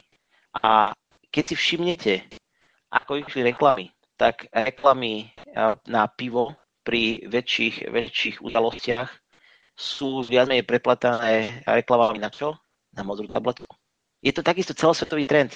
Povedia vám, tu sa napite piva a potom, keď budete mať chuť, dajte si modrú tabletku a budete môcť fungovať. To som si nevšimol, priznám sa. Ale u nás leky na predpis nemôžu mať reklamu. Hovorím, že je, je to v celom svete. A v USA áno, tak možno, možno v USA to funguje, ale ja americké reklamy teda nepoznám. Nie, že by som naše pozeral, to iba výnimočne sa niečo prepašuje cez adblock moje a tak, ale, ale ne, nevšimol som si toto, teda, že by to kombinovali ja som si to všimol, ke, keď som bol párkrát v Spojených štátoch amerických, bolo tam až, až to bylo do očí, ale až keď to spomenul jeden z mojich učiteľov, tak uh, mi to podsvaklo, že, že fakt, vtedy som sa na to smial, že sama, sama modrá tabletka, sama Viagra, ale ten, ten zmysel bol, jasný v momente, kedy som preložil video od uh, doktora Merklu, kde, kde uh, urobil tú, tú to previazanie medzi fitoestrogenami a, medzi chmelom. No ale je tam ešte jedna vec. Hovorili sme stále o mužoch. A literatúre je ale hovorené ešte o jednej strašnej veci, ktorá, ktorá je na greckej, na greckej úrovni, ktoré som chcel hovoriť.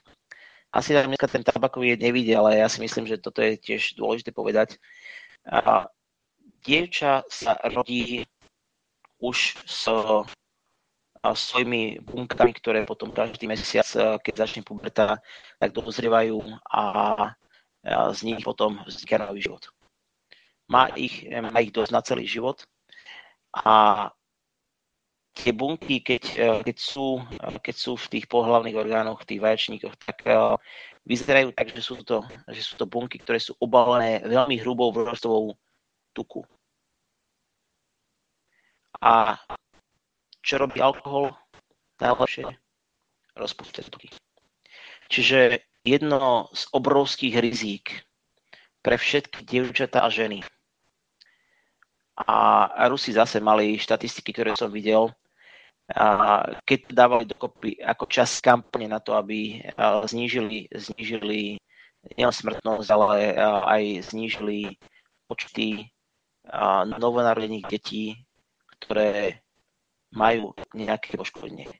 Tak uh, hovorili o tom, že sú štatistiky u nich, kde hovoria tie štatistiky jasne.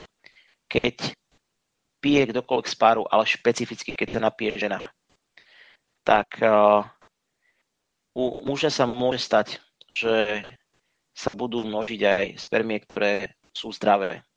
U ženy, keď uh, raz sa to stane alkoholový jed aj do vaječníkov, tak môže poškodiť čas vajíčok a neviete, ktoré vajíčko sa v ten krásny deň spojí s ktorou spermiou a vzniknú genetické defekty. To je, to je jedna z tých strašných vecí, ktorá je v alkohole, že alkoholový jed ako taký je veľkým rozpúšťačom tukov. A tuková vrstva chráni to vajíčko pred akýmikoľvek vonkajšími vplyvmi. Čiže, dievčatá a ženy, rozmyslite si, či vám to stojí za to. Pretože príde čas, kedy budete chcieť dieťa, je to absolútne najkrajšia vec v živote ľudí, aspoň teda pre mňa, mať deti. Mať krásne, zdravé deti. A mať krásne, zdravé deti je, je nielen dar od Boha, ale je to aj a, dar od vašich rodičov, keď vám pomôžu k tým deťom sa dostať v stave, keď budete absolútne triezvi, pretože potom vždy tam môžu nastať nejaké genetické, genetické zmeny, ale je tá pravdepodobnosť pri konzumácii aj jedného pohárika alkoholového jedu môže práve poškodiť to vajíčko, ktoré bude na rade, keď sa budete chcieť spojiť so svojím milovaným. A to je potom veľký problém na celý život. Lebo to bebetko vám môže umrieť pri predčasnom potrate, môže vám umrieť po narodení a môže byť celoživotne poškodené a, a ten, ten rodič sa o neho bude starať až do spiti. ale nebude už pravdepodobne vidieť vnúkov a právnukov. Čiže, čiže preto chcem všetkých varovať pred uh, alkoholovým jedom ako takým, pretože je to obrovské riziko aj genetickému potenciálu nielen Slovenska, ale vás ako budúcich rodičov. A posledná, posledná vec, čo sa týka žien a hlavne dievčat. A zase mám to od uh, pána akademika Uglova, nebude pán väčšinu slavu, ktorý bol naozaj veľký expert, čo sa týka jedov a alkoholového jedu ako takého, ktorý hovoril, že je mechanizmus, a on to aj vysvetloval ako chirurg, ako to funguje, keď sa dievča opie a má prvý pohľavný styk a dosiahne orgazmus, tak už ho nedosiahne nikdy, nikdy v živote práve, práve alkohol v spojení s prvým, s prvým uh, spojením urobí to, že ženu prvý potom chladnou, že už nedosiahne orgazmus. Je to zase uh, poškodenie mozgu. Ono to, ono to dáva logiku, pretože uh, do toho centra mozgu, ktoré je za to zodpovedné, prúdi veľmi veľa krvi. A keď to centrum dostane s tým obrovským prívalom krvi a veľký príval jedu, tak to centrum sa môže poškodiť. A síce mozog je, má tzv. neuroplasticitu, to znamená, keď sa poškodí jedna časť mozgu, tak ďalšie časti toho mozgu preberajú časti jeho funkcií. Ale orgazmus ako taký je veľmi delikátna záležitosť. A tu sa môže stať, že už nikdy v živote po jedovatom alkoholovom opojení nebudete schopné mať orgazmus, čo, čo, je, čo je strašná vec. Takže aj toto je zdvihnutý prst pre aha, všetkých, ktorí uvažujú nad tým, veď jeden pohárik ma nezabije. Po prvé môže vás zabiť jeden pohárik, po druhé a, takýmto spôsobom si, si zničiť zdravie a život. Aj ten sexuálny s partnerom, ktorého, ktorého máte radi. Tak za toto naozaj nestojí. Každá moc si namýšľa, že má veľkého ducha a široký rozhľad ponad chápanie slabých a tiež, že realizuje Boží zámer, pričom porušuje všetky Božie zákony. John Adams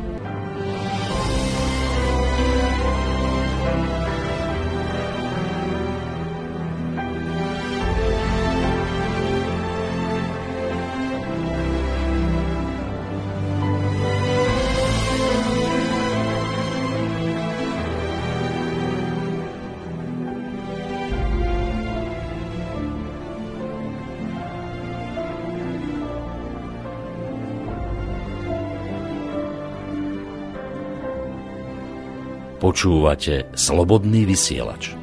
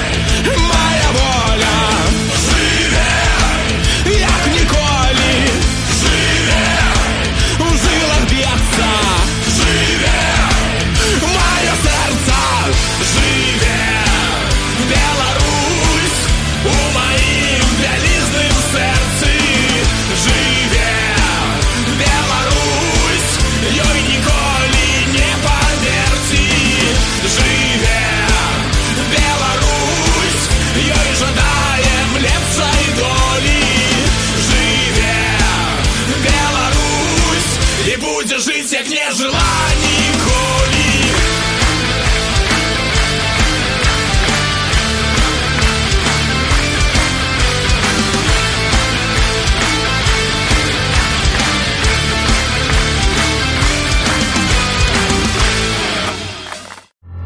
Túto reláciu počúvate vďaka vašim dobrovoľným príspevkom. Ďakujeme za vašu podporu. Počúvate slobodný vysielač.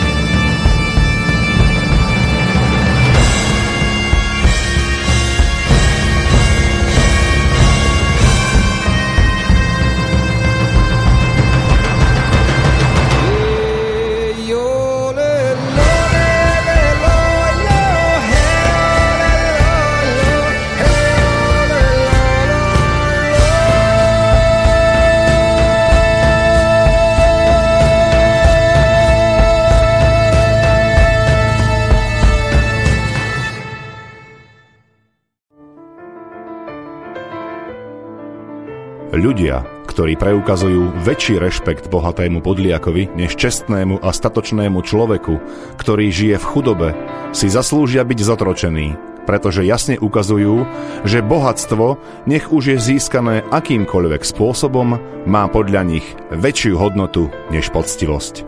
John Hancock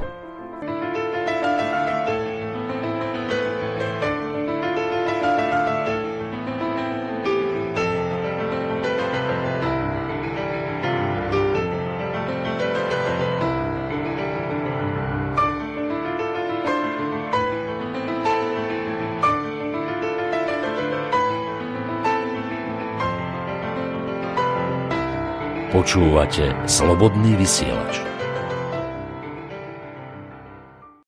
Mňa tak nápadlo, že mnísi si vraj varili pivo na to, aby nemali chuť na sex. Keď mali dodržiavať celý bat.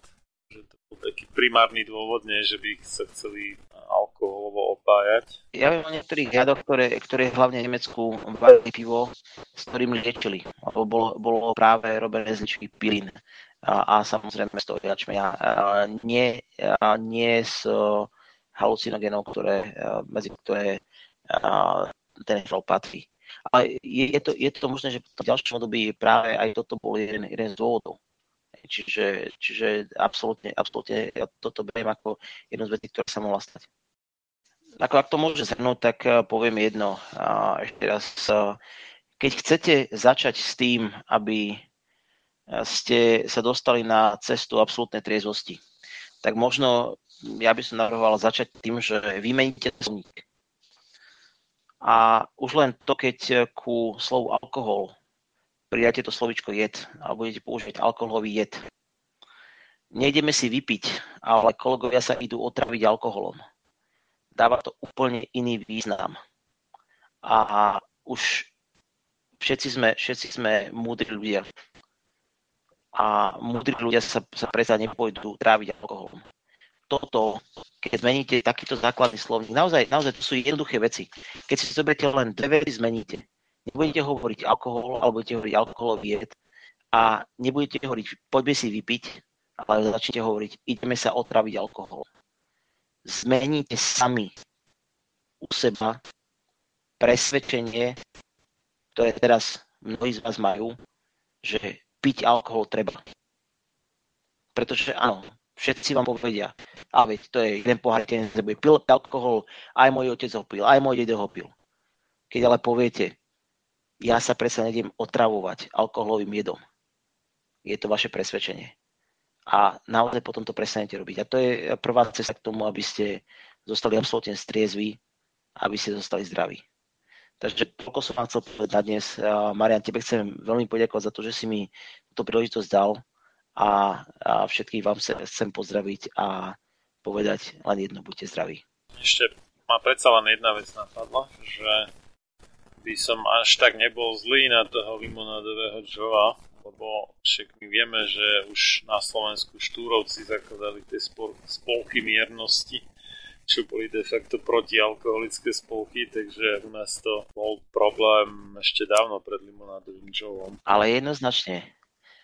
A toto, toto triezvenické, tieto, tieto, tieto spolky triezvosti štúrovci nezakladali sami, pretože to isté išlo v celej slovanskej časti. Bolo to v Polsku, bolo to v Rusku. V Rusku dokonca, čo som, čo som čítal práve od pána profesora, pardon, akademika Uglova, bolo to, že on to zmapoval. A zmapoval to tak, že dokonca cár musel na niektoré regióny Ruského impéria poslať armádu, pretože rolníci sa vzbúrili a povedali nie.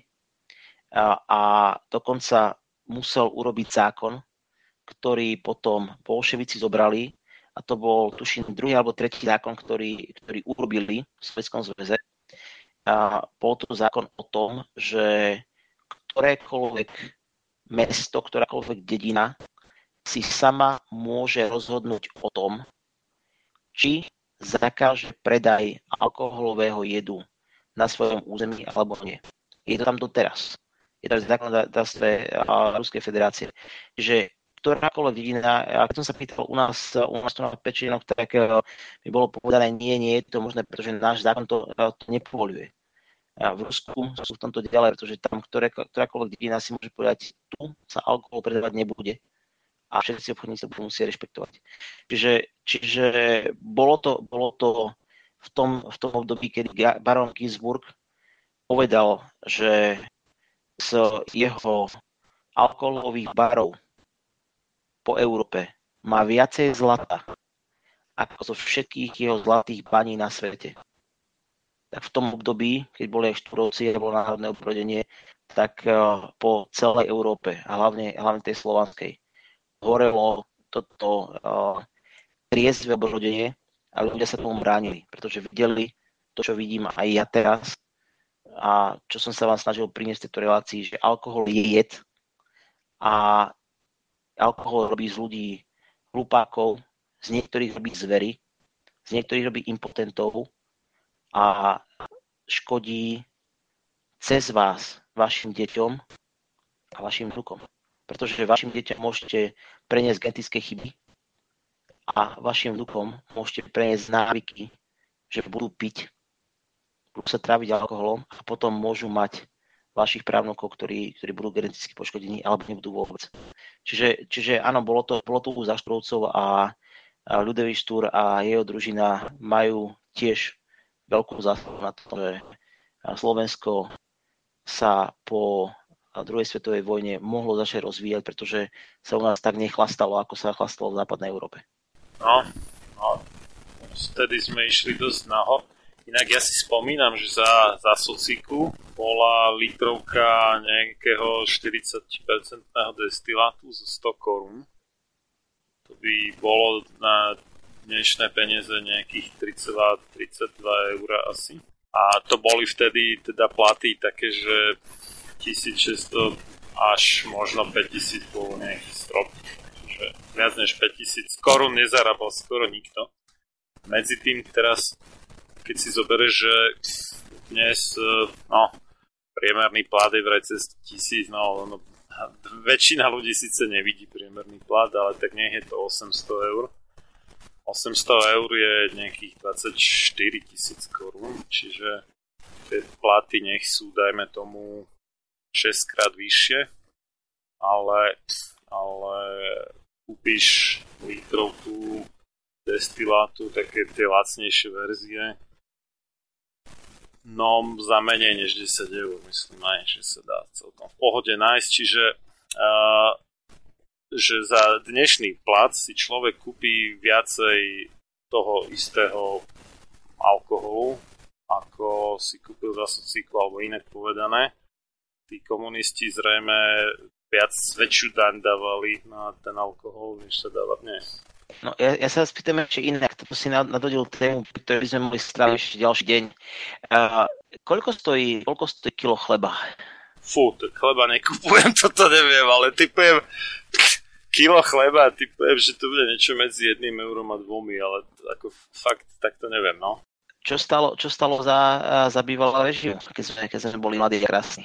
Kilo chleba nejaké 3-4 koruny. No a teraz si zober, keď si zoberieš, e, že destiláčka teraz 10 eur a kilo chleba sme povedali koľko? 2 eur? No, medzi jedným eurom a dvomi, niekde medzi, no, to bude, no. Dobre, 5 až 10 chlebov a, by si si kúpil za, za jednu flašu. No. Keď zoberieme, že stali 3 koruny e, kedysi, kedysi chleba a fľaša stala 100. No, tak 33 chlebov. No. Koľko, koľko chlebov? 33. Výborne alebo nie, 30, myslím, že to bolo nejakých 3,60 alebo tak nejak stal kilo chleba. Nejaké také, no. Bolo to výrazný rozdiel. Dobre, ale tá, keď, keď si pozrieš to rácio a tí, ľudia kupovali ten chleba, kupovali tie banány, kupovali tie šuky, ktoré stali za to. A na Krajakovičku sme si museli si vysať radu ale, a niekedy sa pohrať s mesierom, ale stále to bolo, to bolo meso, ktoré teraz treba zhaňať ale hlavne to, to rácio.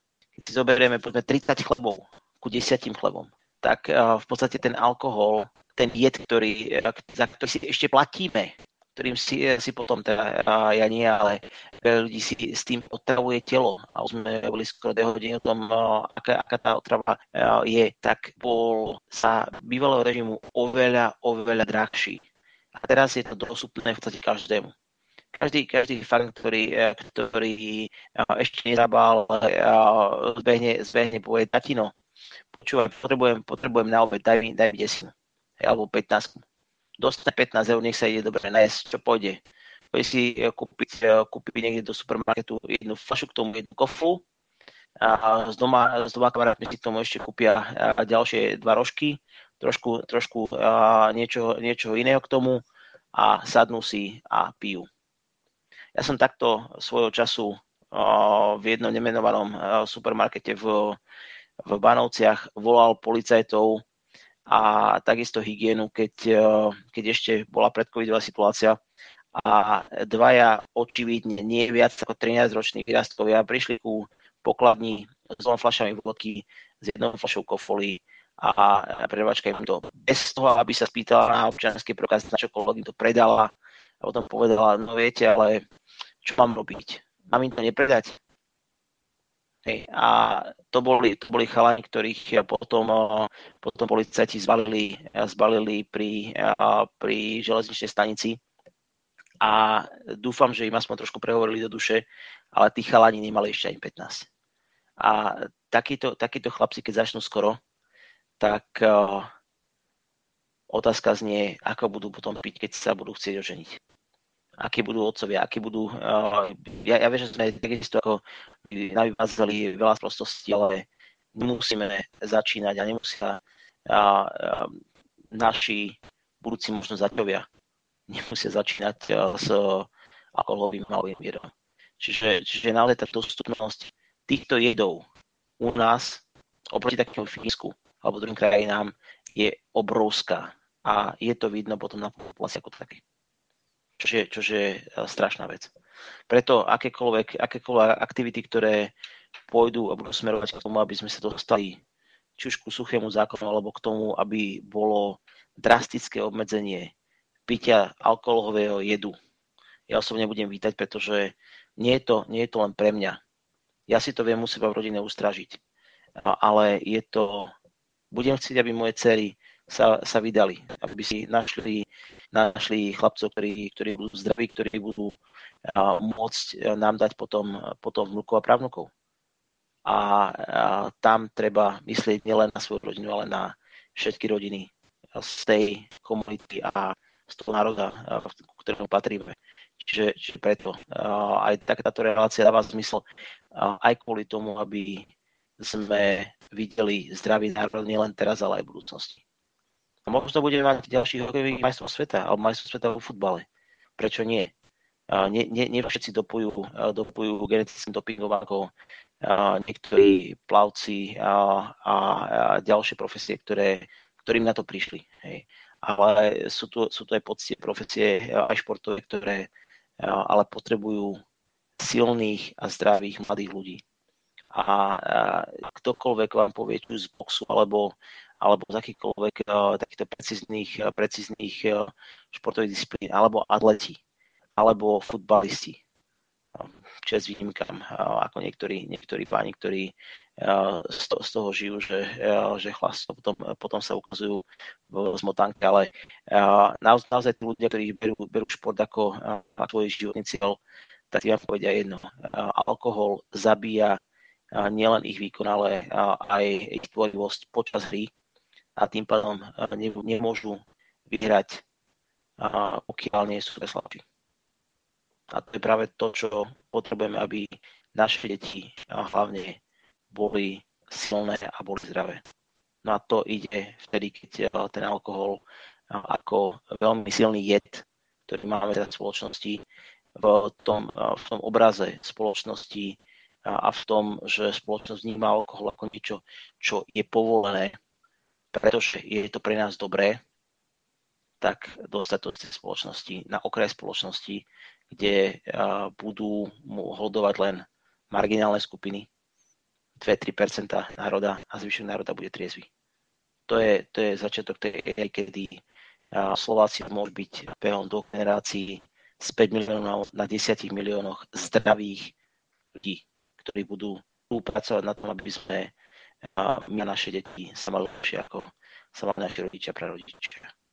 No dobre, no. Myslím, že tam nestačí len toto, ale povedzme, že to je jeden z zásadných faktorov. Tak ďakujem pekne za zaujímavý príspevok. Uvidíme, aký takú si nájde odozvu poslucháčom, snáď, snáď dobrú. A držím palce všetkým. Hlavne, aby korona šialenstvo čo najskôr skončilo. Teda. No jednoznačne, pretože to korona šialenstvo tiež tlačí ľudí do depresí a riešia to alkoholovým jedom, čo je len zvyšovanie depresie ako také. Takže ľudia, buďte zdraví a držte sa hlavne, aby tá korona šialenstvo skončila. Tomáš pravdu, Mariana.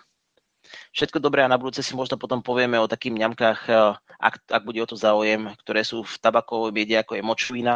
Neviem, či ste vedeli, že fajčíte moč, ale ak, ak nie, tak si potom povieme viac na budúce. Ja som niekde čítal, že až, až 500 rôznych chemikálií sa pridáva do cigaret. Neviem, že či 500 do každej značky, alebo to je dokopy za celý priemysel, ale že to zďaleka nie je iba tabak, ale že je to všelijak ešte sprocesované dodatočne a aj za účelom, aby učinili to fajčenie viacej návykovým, než by bolo bez toho.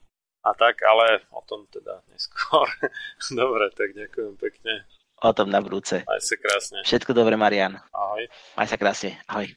Toľko môj rozhovor s inžinierom Miroslavom Saganom. Keďže táto relácia aj v premiére šla zo záznamu, prípadné otázky názory, pripomienky, námietky a ďalšiu spätnú väzbu, ak ste aj napísali na štúdiový e-mail, prepošlite prosím na sam sebe lekárom zavináč gmail.com alebo ak chcete po anglicky gmail.com.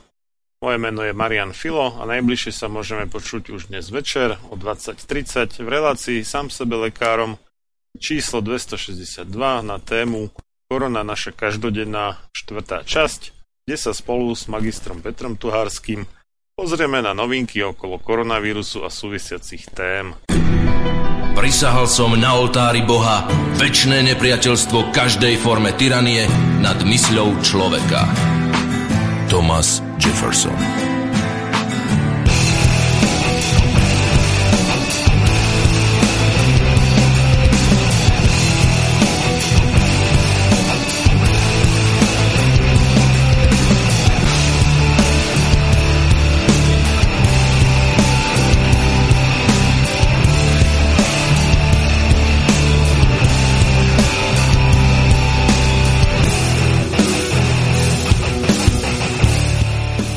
Počúvate Slobodný vysielač.